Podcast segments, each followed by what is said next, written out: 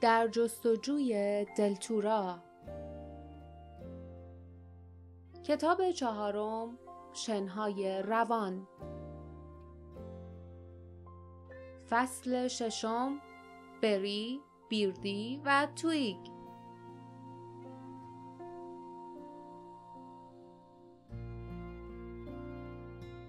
لیف با تعجب به آنها نگاه کرد و گفت پاهای فردینان اصلا معیوب نبود. اون چوب زیر بغلش رو جا گذاشته و داره میدوه. باردا قرقر کرد. همه جا آدم متقلب پیدا میشه. امیدوارم که مشتریاش دستگیرش کنن شانس آوردیم که اونا کری رو مقصر ندونستن و به ما حمله نکردن. جاسمین گفت همینطور هم شانس آوردیم که تو فردیناندو مجبور کردی پولمون رو جلوتر بده. و به دنبال پولها به دقت روی زمین را نگاه کرد. اما جمعیت تمام پولها را برداشته بودند. تنها چیزی که پیدا کرد یک پرنده چوبی بود. او پرنده را برداشت و کنار سایر گنجینه هایش توی کوله بارش گذاشت. از نظر جاسمین هر چیزی یک روزی به درد می‌خورد. با راهنمایی پرچم که در آن ارتفاع بالای سر مردم تکان می‌خورد آنها به طرف مسافرخانه قهرمان به راه افتادند لیف، باردا و جاسمین وارد شدند و در کمال حیرت خود را در اتاقی کوچک و بسته دیدند. زن چاقی با لباس سبز روشن که با تور و روبان تزئین شده بود، در گوشه ای از پشت میزش بلند شد و با عجله به طرف آنها آمد. وقتی راه می‌رفت دسته کلیدی که به کمرش بود جیرینگ جیرینگ می کرد. زن با لحنی دوستانه فریاد زد روزتون بخیر اسم من مادر برایتلیه میزبان شما هم. اما با عرض معذرت قبل از اینکه بهتون خوش آمد بگم باید ازتون بپرسم شما جز حریفای مسابقه این یا نه؟ باردا با احتیاط گفت دلمون می‌خواد باشیم اما توی منطقه غریبیم. نمی‌دونیم چطوری باید وارد مسابقه بشیم. مادر برایتلی با لبخند گفت پس شما خوب جایی اومدین. اینجا می‌تونید واسه ورود به مسابقه ثبت نام کنید. تا فردا مسابقه شروع میشه. همینجا بمونید. همسفران نگاهی با هم رد و بدل کردند. به نظر فوقالعاده به نظر می رسید اما باردا با بیمیلی اقرار کرد. ما فقط یه دونه سکه نقره داریم. امیدوار بودیم بتونیم در عوض اقامت کار کنیم واسهتون. زن سرش را به چپ و راست تکان داد و گفت کار حرفشم نزنید. شما باید خوب بخورید استراحت کنید تا بتونید تو مسابقه حسابی تلاش کنید. اگه فقط یه سکه نقره دارید پس نرخی که باید بدین همون یه سکه است. حریفای مسابقه تو حد توانشون به مسافرخونه قهرمان پول میدن قبل از آنکه همسفران چیز دیگری بگویند زن با عجله به طرف میزش برگشت و به آنها اشاره کرد که دنبالش بروند. بعد نشست. دفتر بزرگی را که باز بود جلو کشید. قلمی برداشت و نگاهی به باردا انداخت و گفت اسم و اسم شهرتون لطفا؟ لیف نفسش را حبس کرد. او، باردا و جاسمین به این نتیجه رسیده بودند که عاقلانه نیست وقتی وارد مسابقه می‌شوند نامهای واقعیشان را بگویند. اما به فکرشان هم نرسیده بود که به این زودی مجبور شوند اسامی جعلی پیدا کنند. مادر برایتلی با ابروهای بالا برده و قلم به دست منتظر بود. باردا با لکنت گفت اسم من بریه از شهر بوشتاون. زن کمی اخم کرد. اسم او را نوشت و گفت تا حالا اسم بوشتاون به گوشم نخورده. باردا جواب داد سمت شماله دوستامم بیردی و توی از همون شهرن. او با حالتی عصبی به جاسمین و لیف نگاه کرد که هر دو به او خیره شده بودند. اما مادر برایتلی سرش را به تایید تکان داد و مشغول نوشتن شد. ظاهرا قانع شده بود. زن دفتر را زیر بغل زد از جا پرید و گفت حالا دنبالم بیاین همه چیز خیلی سریع انجام شده بود. لیف، باردا و جاسمین که تقریبا گیت شده بودند دنبال زن به اتاق دیگری رفتند. یک ردیف ترازوهای بزرگ، یک خطکش بلند و یک گنجه در آن اتاق بود. مادر برایتلی کلیدی از دست کلید کمرش برداشت. در گنجه را باز کرد و گفت اول اسلحهاتون رو بدین.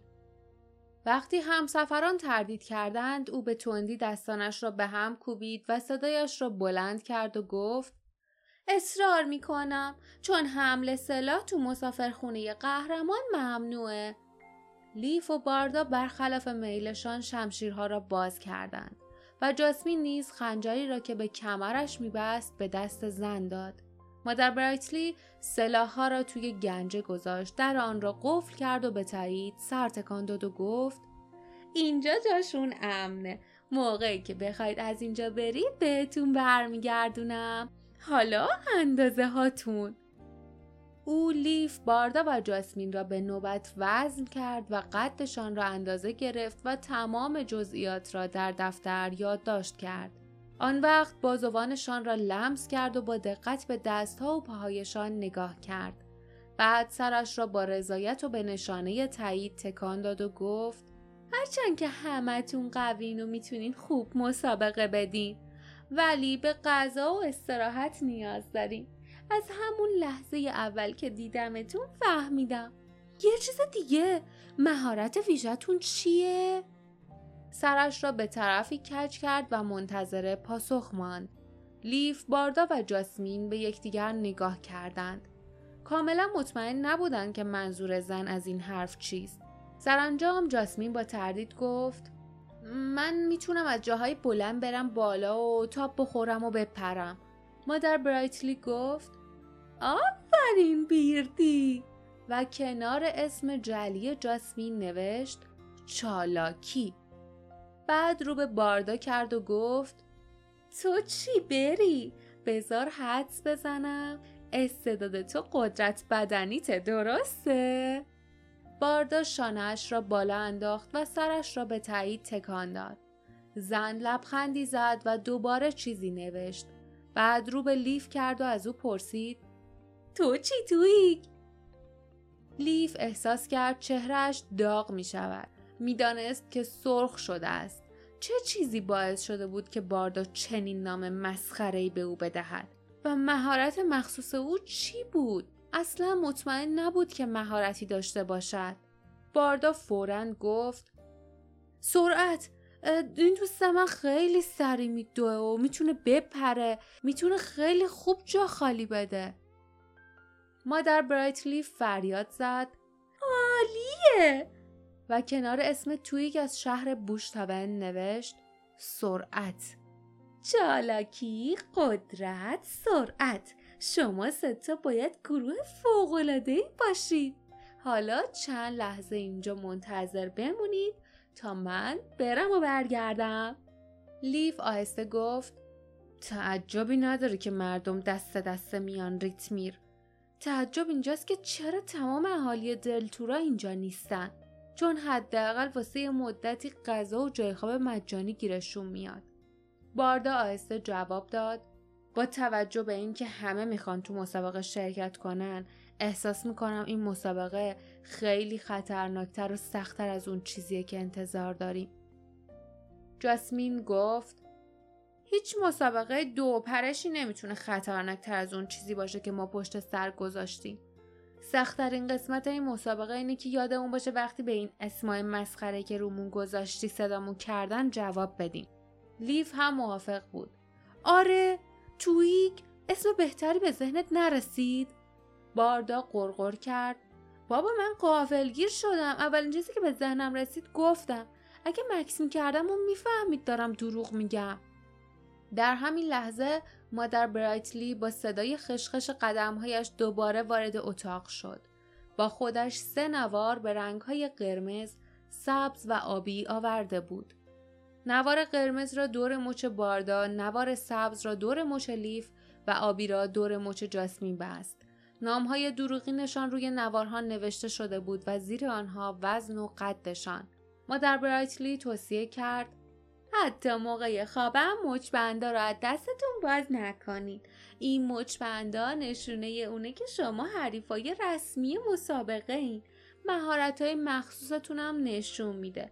اجازه میده که شما از غذا و نوشیدنی استفاده کنید و وارد بازی ها بشید حالا حتما می‌خواین یه چیزی بخورین و بعد از سفرتونم یه کمی استراحت کنین سکه نقره لطفا جاسمین سکه را به او داد و در عوض کلیدی گرفت که رویش برچسب شماره هفتاد و هفت داشت. مادر برایتلی گفت این کلید اتاقتونه. واقعا هم این عدد شانس میاره. خوب ازش مراقبت کنید. همین که آنها به تایید سر تکان دادند زن مکسی کرد و لب پایینیش را گاز گرفت. گویی سعی داشت درباره چیزی تصمیمی بگیرد.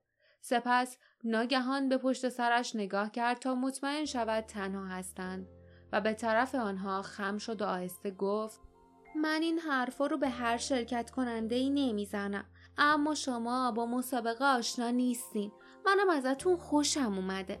به هیچ کس اعتماد نکنین. هر قدم رفتارش دوستانه بود. در تمام مواقع هم در اتاقتون رو قفل کنین. مخصوصا شبا. اصلا دلمون نمی‌خواد هیچ اتفاقی بیفته او انگشت به لب برد بعد برگشت و با عجله رفت و به آنها اشاره کرد که دنبالش بروند آنها با تعجب به دنبال زن به انتهای راهروی رفتند که به تالار غذاخوری بزرگ می رسید. در آنجا عده زیادی بودند که مچبندهای قرمز، آبی و سبز بسته بودند و با اشتیاق میخوردند و می نوشیدند. بسیاری از آنها سرشان را بلند کردند و به تازه واردان خیره شدند. در چهرهشان کنجکاوی، مبارزه جویی، بدگمانی یا تهدید موج می‌زد. برخی از آنها بسیار تنومند بودند و بی نهایت قوی به نظر می رسیدند. البته عدهای زن و مرد کوچکتر و لاغرندام هم آنجا دیده می‌شد. لیف چانش را بالا گرفت و با غرور نگاهی به بر انداخت. تصمیم داشت نشان دهد که عصبی نیست و نمی ترسد. پشت یکی از میزهای وسط تالار جوانا و اورون را دید. همان دو شرکت کننده قد بلند که در جاده اصلی دیده بود. بعد یکه خورد. نزدیک آنها مردی تنها نشسته بود که لیف او را می شناخت. آن مرد همان مسافر سبزرو بود که روی چهرش اثر زخم داشت و او را سر راهشان به شهر موشها در مغازه تام دیده بودند. چشمان خشن مرد روی تازه واردها ثابت ماند اما نشان نداد که آنها را می‌شناسد. مادر برایتلی به نیمکت بلندی در گوشه اتاق اشاره کرد که روی آن غذاها کنار شعله حرارت ملایمی گرم میماندند و گفت از خودتون پذیرایی کنید عزیزای من بخورید بعد استراحت کنید. هر کاری از دستتون برمیاد بکنید تا واسه مسابقه فردا آماده باشید. من به شما سه نفر خیلی امید بستم از نظر من شما به دور نهایی میرید. من خیلی رو دیدم که اومدن و رفتن. اصلا به خود زحمت نمی‌داد که صدایش را پایین بیاورد. و لیف وقتی نگاه خیره رقیبان را دید که هوشیارتر شده بودند نگران شد. همگی حرف آن زن را شنیده بودند. مادر برایتلی گفت حالا باید برگردم سر کارم. داره دیر میشه. اما حریفای جدید هنوز تو راهن. با صدای زنگ واسه صبونه بیدار میشید. زنگ دوم یه ساعت بعد از اون شما رو واسه شرکت تو مسابقه خبر می‌کنه. روی برگردان تا برود. ناگهان لیف که نمی‌خواست در آن اتاق غیر دوستانه تنها بماند سعی کرد او را معطل کند. مادر برایتلی قبل از اینکه برید میشه ما راهنمایی کنید که تو کدوم مسابقه شرکت کنیم؟ زن ابروهایش را بالا برد. به او خیره نگاه کرد و گفت اما مطمئنم خودتون می‌دونید مگه نه؟ شما خودتون انتخاب نمی کنین که با کی بجنگید لیف با صدای ضعیفی تکرار کرد. بجنگیم؟ مادر برایتلی به تایید سر تکان داد و گفت شما با کسایی می جنگید که واسطون انتخاب شدن. کسایی که با وزن و قد و مهارت مخصوص شما جورن. دست کم اولش اینطوریه. البته اگه دور اول رو ببرید در نهایت باید با همه نوع حریفی بجنگید. او دستانش را به هم کوبید. چشمانش برق می‌زد. این مسابقه ها از هر چیزی هیجان انگیز ترن. چالاکی در مقابل قدرت، سرعت در مقابل چالاکی، عقل و شعور در مقابل وزن، درشتی در مقابل کوچیکی. بعضی وقتا مسابقه چند ساعت طول می‌کشه. دو سال پیش مسابقه آخر یه روز و یه شب طول کشید. وای چه نبردی! پر از خون و خونریزی بود. برنده مردک بیچاره آخرش یه پاشو از دست داد چون تیکه تیکه شده بود. البته هزار تا سکه طلا برد. من بهتون اطمینان میدم که یه سرگرمی فوقالعاده است. با خوشحالی رو به آنها سر تکان داد و به سرعت بیرون رفت. پشت سرش در تقی صدا کرد.